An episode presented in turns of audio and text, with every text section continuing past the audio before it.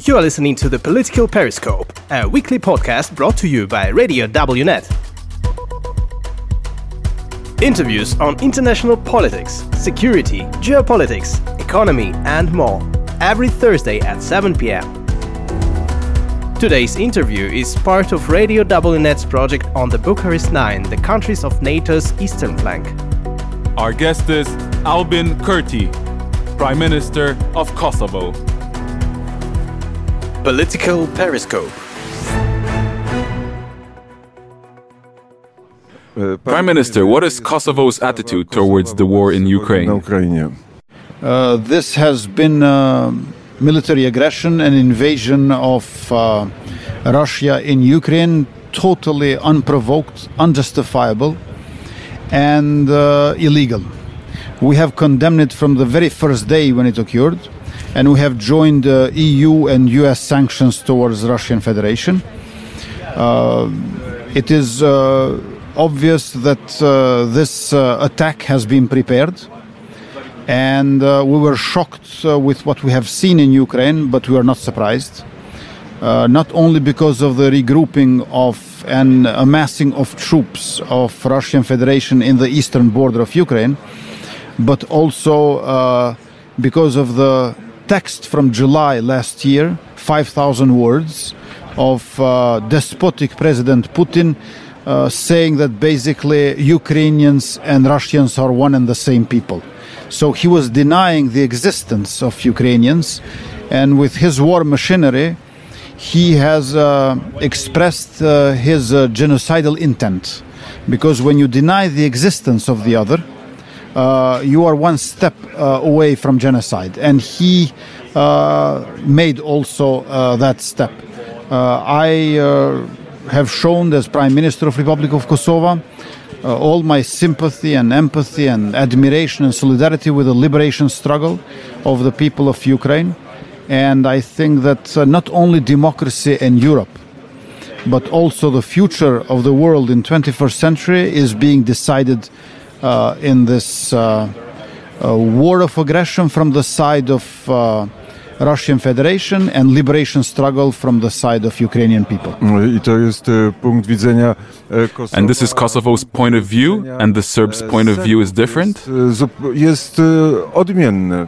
Uh, Serbia uh, has uh, very good uh, relations with uh, Russian Federation, and uh, they serve as proxy of Kremlin in Western Balkans.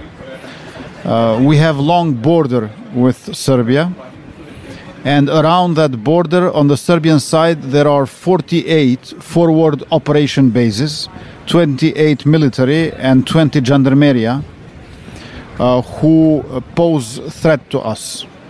We have NATO inside Kosovo and EU, and uh, we want to join both EU and NATO. Uh, but uh, in Serbia, 56% of its uh, oil industry is owned by Gazprom, and the biggest uh, Southeast European uh, gas storage, which is in Serbia, again, majority shares are owned by Gazprom. They had 104 joint military exercises, Serbia and Russian Federation, last year, whereas Kosovo participated in uh, Defense Europe 21 with 300 and, uh, 330 soldiers. Uh, and we were among 16 host countries out of uh, 27 of them. So uh, uh, we are very cautious because the Center for Sputnik in Western Balkans is also in Belgrade. Uh, however, we are not afraid and we want peaceful relations, but Serbia continues not to recognize us. Pytam się.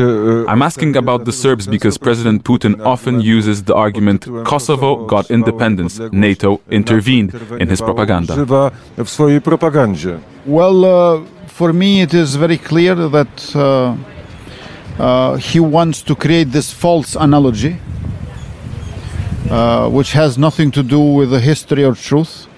23 years ago, 19 countries got together to bomb one country in Europe, Serbia, to stop its genocide against Albanians in Kosovo.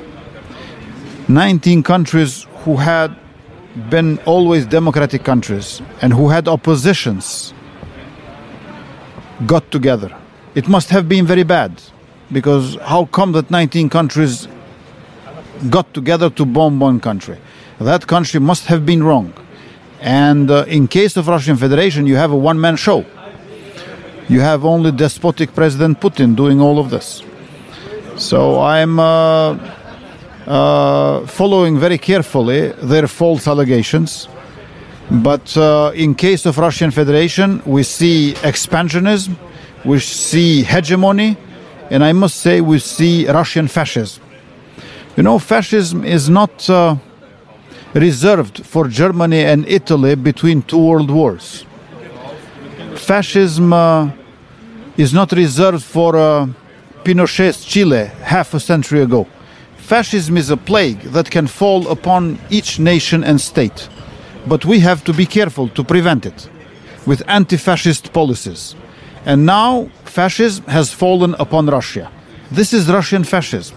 And EU in its core, in its essence, has anti-fascism. And the anti-fascism of EU should, should get stronger. Not only NATO, but also EU should get stronger in combating with uh, uh, Russian uh, fascism.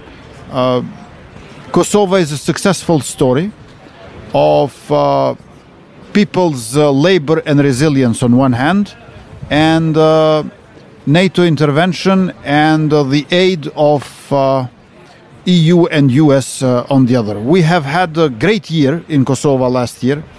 Economic growth was double digit. Exports, FDI, tax revenues, they all increased. We came out as number one world justice project in Western Balkans. Uh, and uh, we rose by 17 places when it comes to uh, Transparency International Corruption Perception Index and Reporters Without Borders uh, World Press Freedom. So we want to show that democracy and economy work hand in hand. Qualitative democracy and economic development do not exclude each other. And uh, we have to defend both NATO in Kosovo and Kosovo towards NATO. And that is, of course, what we wish you. Mr. Prime Minister, two more questions to finish. How high are the taxes in Kosovo? Uh, the taxes are quite low. Uh, income tax is progressive, but maximum is 10%. And also, uh, uh, corporate tax is 10%, and there are no taxes when it comes to exports and corporate dividend. The second and final question Will Putin lose? Will Russia lose the war with Ukraine? Uh, I believe in peace, and uh, I cannot see other kind of peace except uh, victory of Ukrainian people and full withdrawal of Russian forces from uh, Ukraine. Putin uh, lost his uh, blitzkrieg.